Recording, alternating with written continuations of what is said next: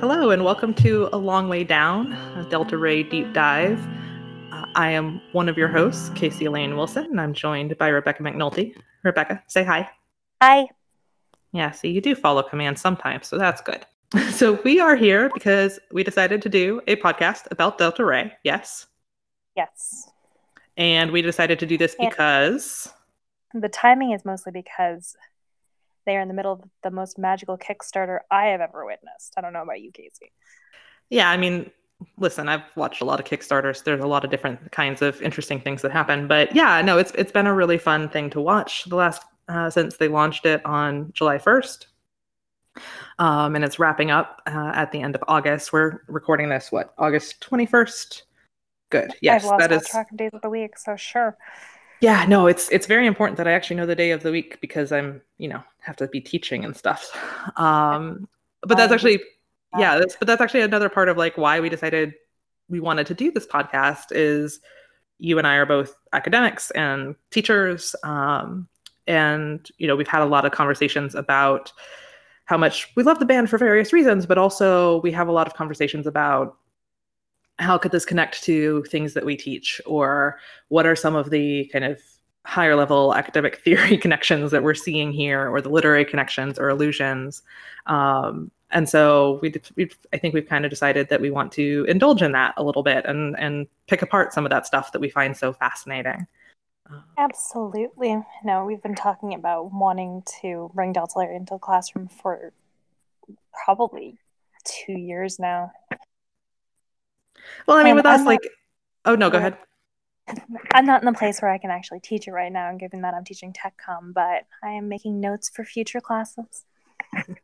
Well, and it's it's something that you know I I know that Delta Rae has perhaps a a higher percentage than usual contingent of uh, fans who are teachers and also writers um, and other creatives, uh, and and I think that it's something that it's a their music tends to offer a really natural exploration of that because they put so much of that kind of explicitly upfront and clear, um, and you know so I think that we'll be able to get into a lot of that as um, the kind of podcast progresses. And we don't know exactly how many episodes we're going to be doing, but we'll try and do a handful so that we can cover a number of different And things.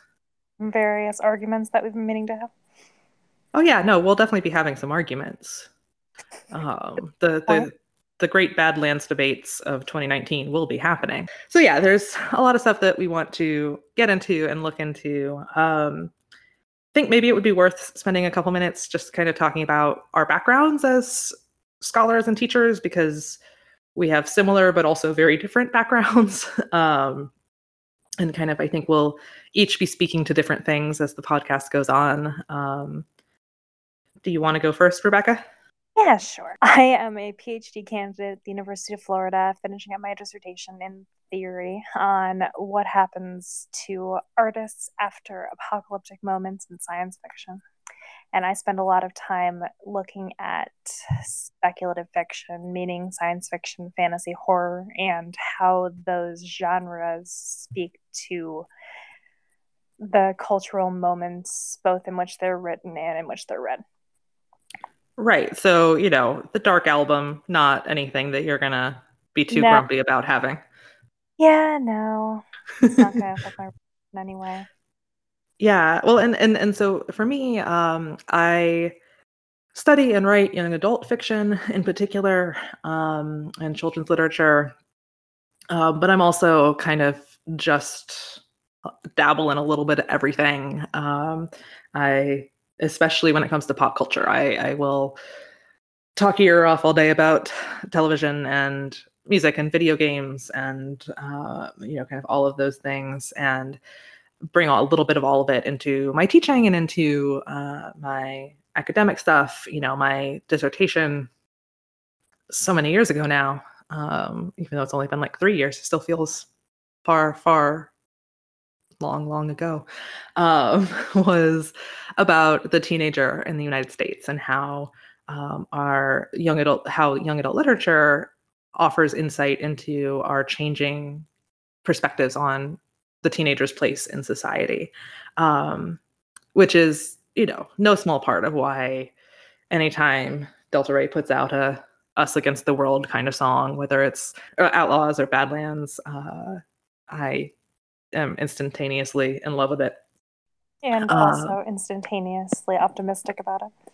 Well, that's a whole other thing, really. But yes, um, but that again, we can't we can't get into the Badlands debates. That's not what this episode is. That that that deserves its own full episode, and it will happen.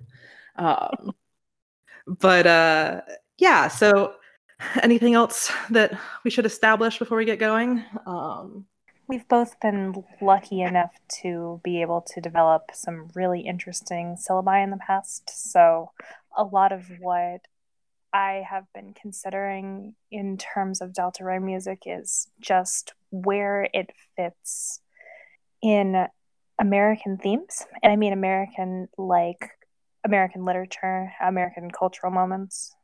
Mm-hmm. Yeah, well, and and I think that one of the things that will happen as we go through the episodes is, you know, we also so we both primarily teach at the college level. Um, a lot of the stuff that we talk about will, of course, be adaptable to a variety of levels. Um, I know there are a lot of high school teachers who might have interest or particular um, affinities for trying to bring the um, Delta Rae's music into the classroom but it's it is something where yeah like i think we both have a wide range of approaches and, and experiences with this and a lot of flexibility in how we teach which is something we've been very lucky to have um, and so yeah i think that that'll be something that that we'll see right you know like we'll t- probably talk at uh, a few occasions about how to teach delta rae in context of american literature but also in terms of a composition class or um, you know We'll we'll find a way to get it into your tech writing class. I, I am capable of doing this. Hey, um, the more you help, the more I can. Yeah, no. So I think I think I forgot to mention. Um, so Rebecca and I know each other because we went to grad school together and we're roommates. For better, for worse, on her part, she had to tolerate me and my menagerie of animals. Um, but uh, I am now uh, teaching in. I miss the puppies. Yeah, well, they miss you too. Um, I'm now working at Francis Marion University. Just started yesterday teaching um, at the new school that I am at, so I'm excited about that. Um, and yes, the the dogs are here. Um, I am in a brand new house to me that is very old and has very few functioning doors, as we learned the hard way multiple times. Um, so if you hear dogs moving around or barking in the background, I apologize. I can't really lock them away. Right now, they're actually being sleepy good girls, so that's for the best. Anyway, okay, so enough about us. Let's uh, get started. Um, so, so yeah, Rebecca, one of the things that you had mentioned before in terms of the timing is the fact that um, we wanted to get this podcast going before the Kickstarter ended. Um, we we could have potentially done it earlier, but I had to go and get a new job and move between to a new state and buy a house and all of this stuff. And we did all of that, and you helped me. And um, then we went to a concert in the middle of it. It was a whole fun thing. Mm-hmm. Because why wouldn't you go to the middle of a field in the middle of moving and buying a house and starting a new job? Yeah, I mean, it was only a tri-state week-long trip. It was fine. but yeah, so we thought we would start by talking a little bit on kind of a, a high level about the Kickstarter itself, right? Because so we're gonna we're gonna dive into specifics about um, their music and lyrics and you know literary allusions and all of these things um, as the weeks go by. But one of the things that is really interesting is to think about how this Kickstarter is functioning and how it came about and what it's doing because for those who aren't aware, which I imagine is probably few people listening to a podcast specifically about Delta Rae, but you know, context is always good.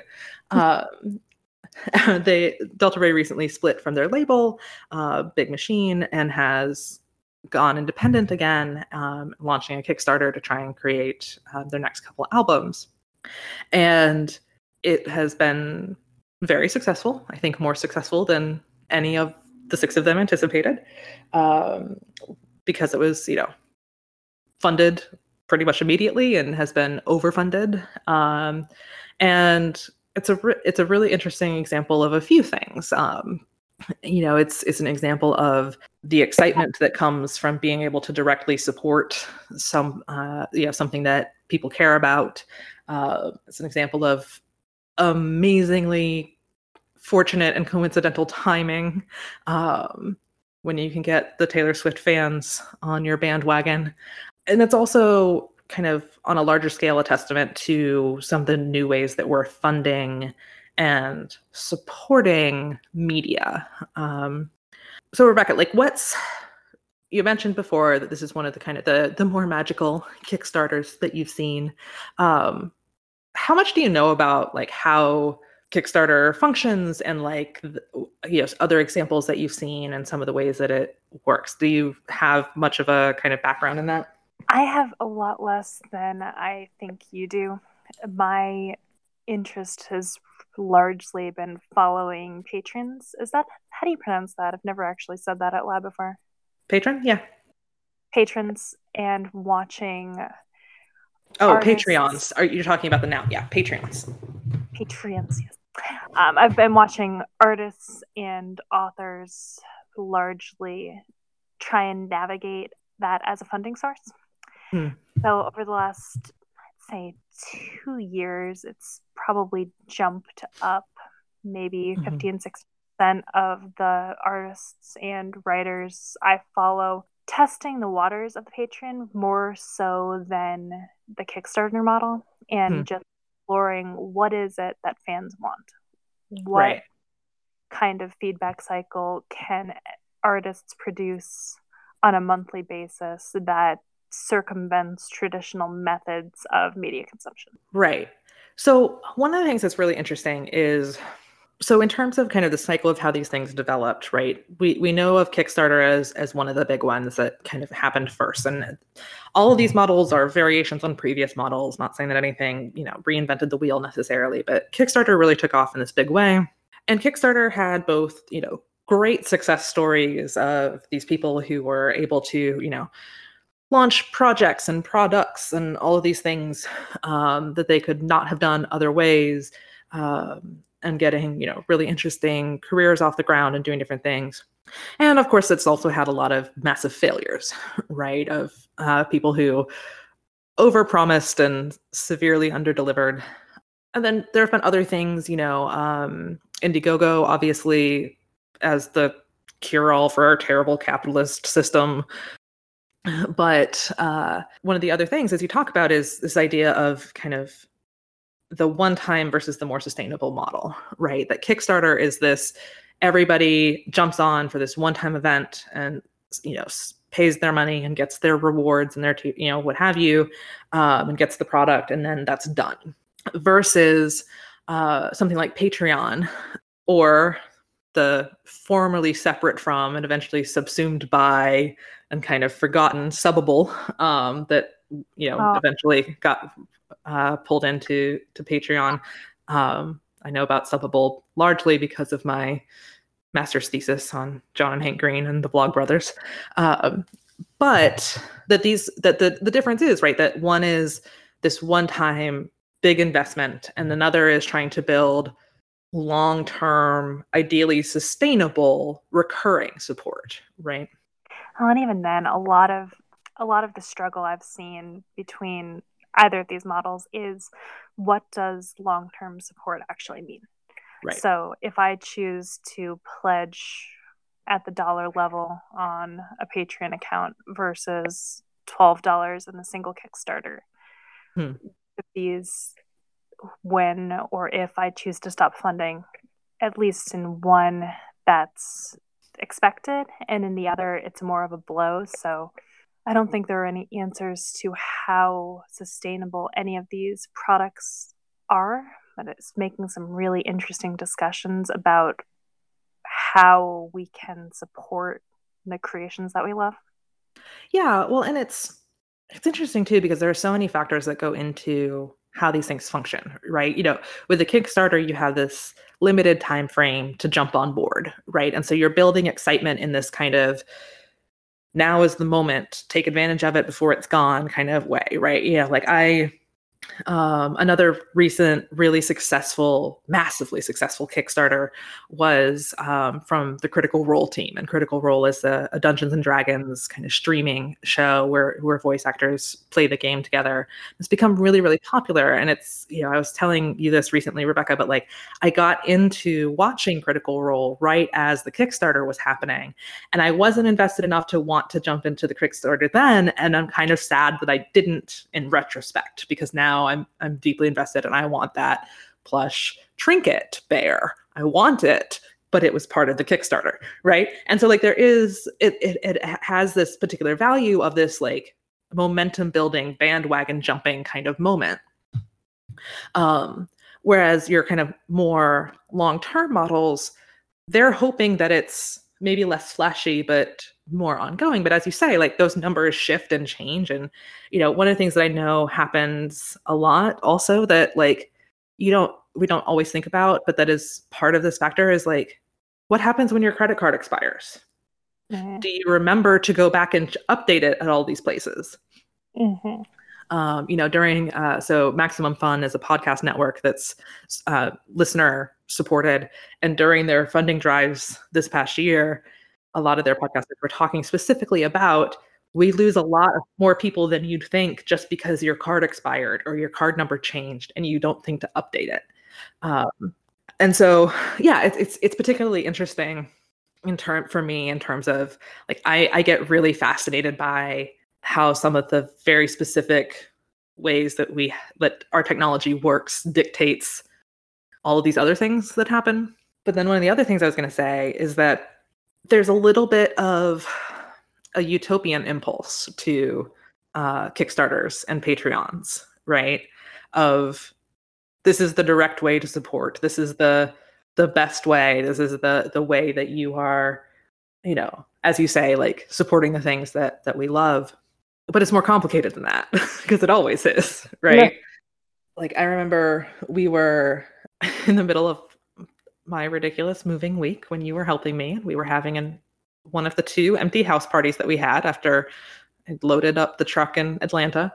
Um, we were watching um, an interview with Amanda Palmer, um, and Amanda Palmer is an independent musician who's you know very well respected in a lot of circles and has done work with Dresden Dolls and you know, various um, things. And and she also had a very successful Kickstarter and I don't know if you remember this, Rebecca, but one of the things that because you were also grading at the time, like a you know teacher does, but one of the things that she mentioned is how she doesn't really understand why everybody is so quick to want to go to like a label or this or that when they could go directly to their fans. Like, okay, say you have 3,000 people, go to them and ask, you know, like, can you support me? And one of the things that I find really interesting is that there's that utopian impulse of just go to your fans and ask them. It's like, yeah, but how do you get those fans in the first place? Um, I think one of the reasons why you and I have become so devoted to the Delta Rae experience is the intentionality with which they have looked at gaining fans. They have a very fan by fan, win them over one by one approach, both at the live shows with an incredible stage presence and finding ways to chat with fans before and after shows, engaging on social media, just this incredible attention to the individual rather than the larger fan group. It's easy to mm-hmm. say, here, I've given something to my fans, but going on Twitter and responding individually to individual comments is something that we don't see as often in any of these large groups just because of the time factor. Well, time factor and also just scale, right? That some of that stuff just doesn't scale to a particular degree. And it's been really interesting watching as they gain fans because my goodness, they must be spending a lot of time trying to maintain that same level and they're doing a great job with that. Right. Well, and you you spend more time on that side of the equation than I do because you're better at talking to strangers on the internet than I am. Um but yeah, well, it, but it, it's it's just something that I find really interesting because there's always this give and take, this push and pull, right? Of, okay, yes, it's great to have this direct support model, but only if people can find you to support you in the first place. And how do you manage that? And how do you do that? And there's no way to know, like, you know, alternate historical paths. There's no way to to know what would have happened had they had Delta Rae not gone on their two labels before, right? Like that's not kind of where I'm going with it. But it is interesting to think about how, you know, with someone like Amanda Palmer saying, like, what if I just go to my fans and ask each of them for a dollar? She already has this really existing and huge fan base. And so it's a lot easier to find something sustainable. But if you're starting out and you're brand new and you're like, hey, my four fans, can you give me a dollar? Like, that's not going to make a difference, right? Um, and so I just I just find it really interesting in all of the rhetoric around these Kickstarters and Patreons how some of those traditional modes are the way that people got to the non-traditional funding sources. All of which is to say that it's it's really interesting and I think it's going to be continue to be really interesting moving forward to see how the Kickstarter begets future things, right? What does that look like? What does the next step look like? What does kind of, you know, got these next couple albums lined up? What comes after that? What do things look like? How does it work? Um, and there are things always that you can't predict. You know, I made reference to the, you know, sheer coincidental timing that they happened to launch their Kickstarter the same week that Taylor Swift got mad at their former level, label. That worked very well in their favor. That's not something you can plan for. And so that's part of the fun of those kinds of moments, right? And part of the fun of those kinds of experiences is realizing that the unexpected is happening kind of throughout the whole thing. So, one of the reasons, the ways that I begin teaching anything is the historical context. And there's mm-hmm debate in lit circles about whether or not you can use that historical moment. Do you use the author's biography? Do you use any extenuating circumstances that were surrounding the moment when this author is writing? Or do you deal with the text itself exclusively? And I've always found myself sort of straddling that line. I like to assign a text and ask students to read it cold and then come mm. in with a lecture on that background after they've had their own experience with it. I think that bridges some of the divide in I don't want my students to take too much from that narrative background, but I also think it informs the text in a way that can't simply be ignored. So I like the double up. So if I were teaching this Kickstarter, it would be circumventing that swarm of text it really depends on whether or not the album in question were out if I were to be teaching it. So if we're te- looking at this at this exact moment, right at this moment, it's impossible to ignore the circumstances around that first magical week. And mm-hmm. then I would want to look at the factors that led to the independence in the first place. Now, what might be almost a more interesting question would be how to teach these two albums in two years when they're out. And I'm not quite sure. And I'm thinking about that now as we're talking. I wonder if you have any thoughts. Well, I I think there are a lot of different things in a lot of different ways. Like for me, um, it would depend, you know, so much on the context that I want to bring it in. I think um, in terms of the Kickstarter, yeah, I think that there's something that could be really interesting and kind of fun to think about. Like, let's do a really kind of close analysis of say the first week and and how this functioned and what happened and how these things came about. Um, for me i also with the kickstarter and anytime i talk about things like kickstarter with my students i really like to put things into not just like a historical context but also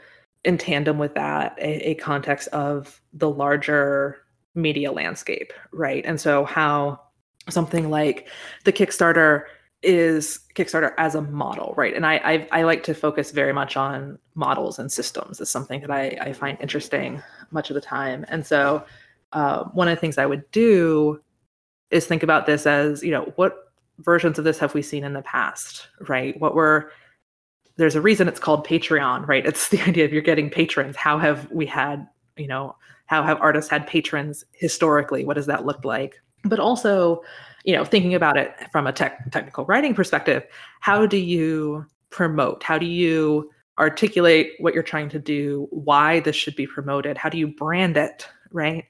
For me, just off the top of my head now, throwing together a quick lesson plan, it would be find a couple successful Kickstarters, find a couple disastrous Kickstarters. Do you notice any differences? Can we analyze them? Can we pull them apart to see just on a surface front level how they function, what, what the difference is?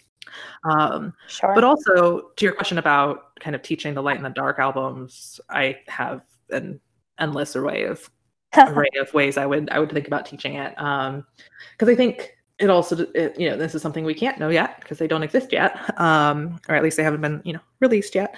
But one of the things that is going to be really interesting is seeing how these two albums speak to one another um, and how they speak to the full discography. Um, one of the episodes we'll get into down the line, I'm sure, is you know I have a lot of theories about kind of the thematic impulses, I would say, of of each of their full albums, and I have I have suspicions. I have ideas of what the light and the dark are going to end up being in relationship to what the previous albums have been. Um, and a lot of what I would like to look at in you know Futureland, where we have these and everyone is happy, is how the Kickstarter is working to brand these albums before they exist. So we're getting little teasing bits of shadow and spark, little mm-hmm. moments of this is what the light is going to be, this is what the dark is going to be. And how does the Kickstarter momentum speak to those previews?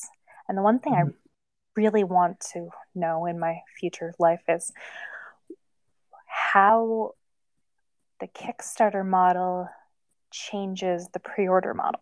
So, right now, one of the mm-hmm. large band pushes is how many $20 pledge levels can the band get in the next 10 days? Because that's a pre order of both the light and the dark. That's two pre ordered albums, eight months, and within 20 months of two different moments of creation. Mm-hmm. How is that going to boost excitement, boost sales when the album's released? And I know Amanda Palmer had a Amanda yeah. Palmer was discussing how she considered the Kickstarter a she considered the Kickstarter to be less of a pre-order campaign and more of a funding of a concept. So I know there's a quote where she's saying just think how many sales we're going to get once the album drops. And how that was very inaccurate. Yeah how she she went on to talk about how it's something that like yeah that she was expecting this to be the starting point and then the album comes out and a whole bunch more people would want it. Um, when in reverse it was when actuality it was the people who supported the kickstarter are the people who would have supported the album um, and so it ends up being this this thing of yeah when you're thinking about like pre-order models of what this is about like what is the, the actual number versus like what's the hypothetical future can, you build on it once mm-hmm. you've done it this way and that is one of those it's the same oh, question oh, spider where sorry i just there was it seems very thematically appropriate because we're talking and I looked down one second ago and there was no spider and I turned away and I looked back and there's a little spider on my computer. Hi, spider friend. He's very cute, hanging out, wants to know more about the Dark album. or maybe I'm stereotyping. Maybe it's here for the Light album. Maybe I shouldn't ma- make assumptions about spider friends.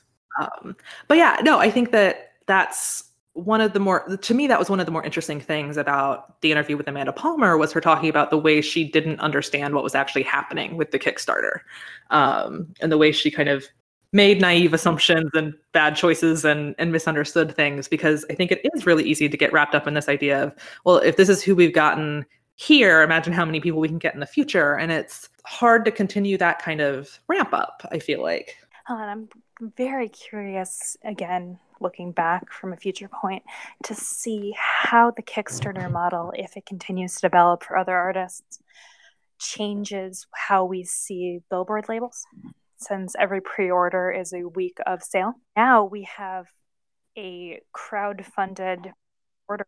How does that change that week of? Does that create a new momentum the week of release because of the hits, you know, cross all fingers it hits a billboard list. Does that bring in new fans? Is it still the same fans? These are all the questions i have for my future self that i hope i get to answer.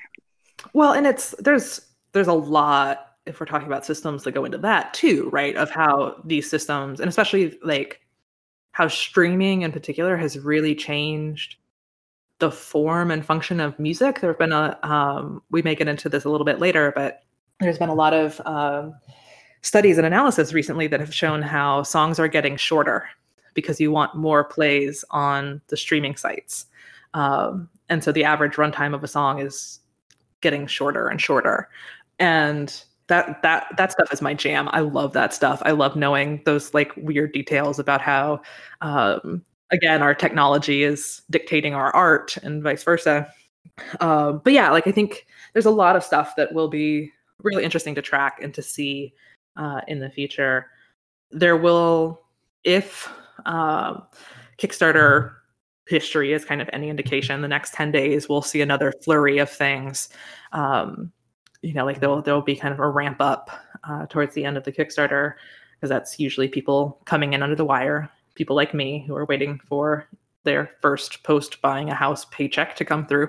Um, Why would you ever need something like that? I know, but that yeah, like I think it's going to be really interesting to see where this goes and how it develops. And like you said, like, you know, part of kind of building momentum and offering all these insights is also that we're getting this, these glimpses of these albums in advance and they're very much being talked about as a pair in the spark and shadow sessions, right? There's kind of one or the other each day going back and forth. And I think that's going to make for some really interesting analysis when the time comes.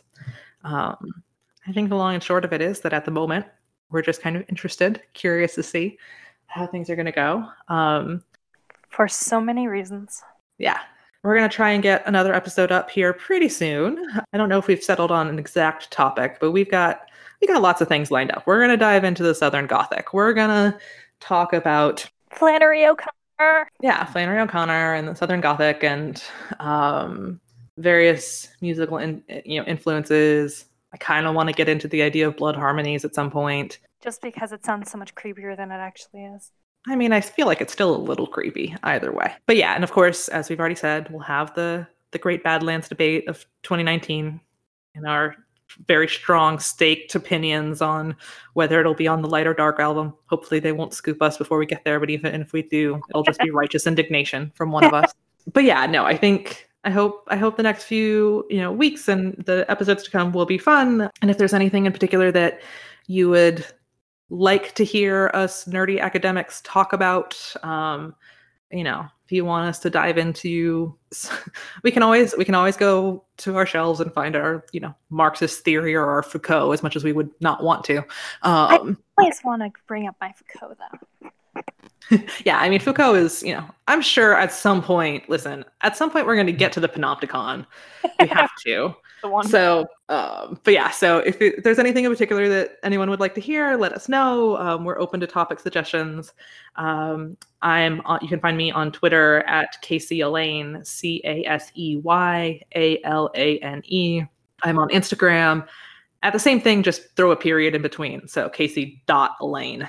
Um, I I think I told this story on my other short-lived and soon-to-be revived in new form podcast, but I managed to steal my Instagram uh, username from myself on accident.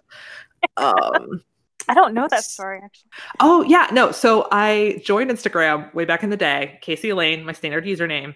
Didn't use it for a long time. Went back, couldn't get in, didn't have the couldn't remember the password or what have you. And and long story short, I ended up having to start a new one. And so even though the other one has never had anything posted on it and is mine, I can't access it because it exists. um, and so I stole it from myself, but it's fine. It's fine. Um, and if you want pictures of my puppy, she's on Instagram at a girl named Archer. I don't know.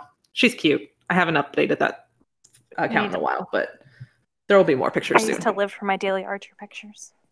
Now I don't know why I'm living. She's she's a South Carolina dog now. We've gotta we gotta get that fixed. And you can find yes. me anywhere and everywhere at RL McNulty, R L M C N U L T Y, because I am dull with my usernames. No, it's good. It's good. It's easy. Um, but but yeah, so find us there and share the podcast if it's not too torturous to listen to, and even if it is, why not torture your friends? That's fine. And we will be back soon. Any any last thoughts, pearls of wisdom? No, I'm just forward to arguing. Yeah, no, that'll be the fun one. When we're both awake and coherent and can argue, that'll be a good time. Thanks everyone for listening, and until next time, hold our hands because it's a long way down.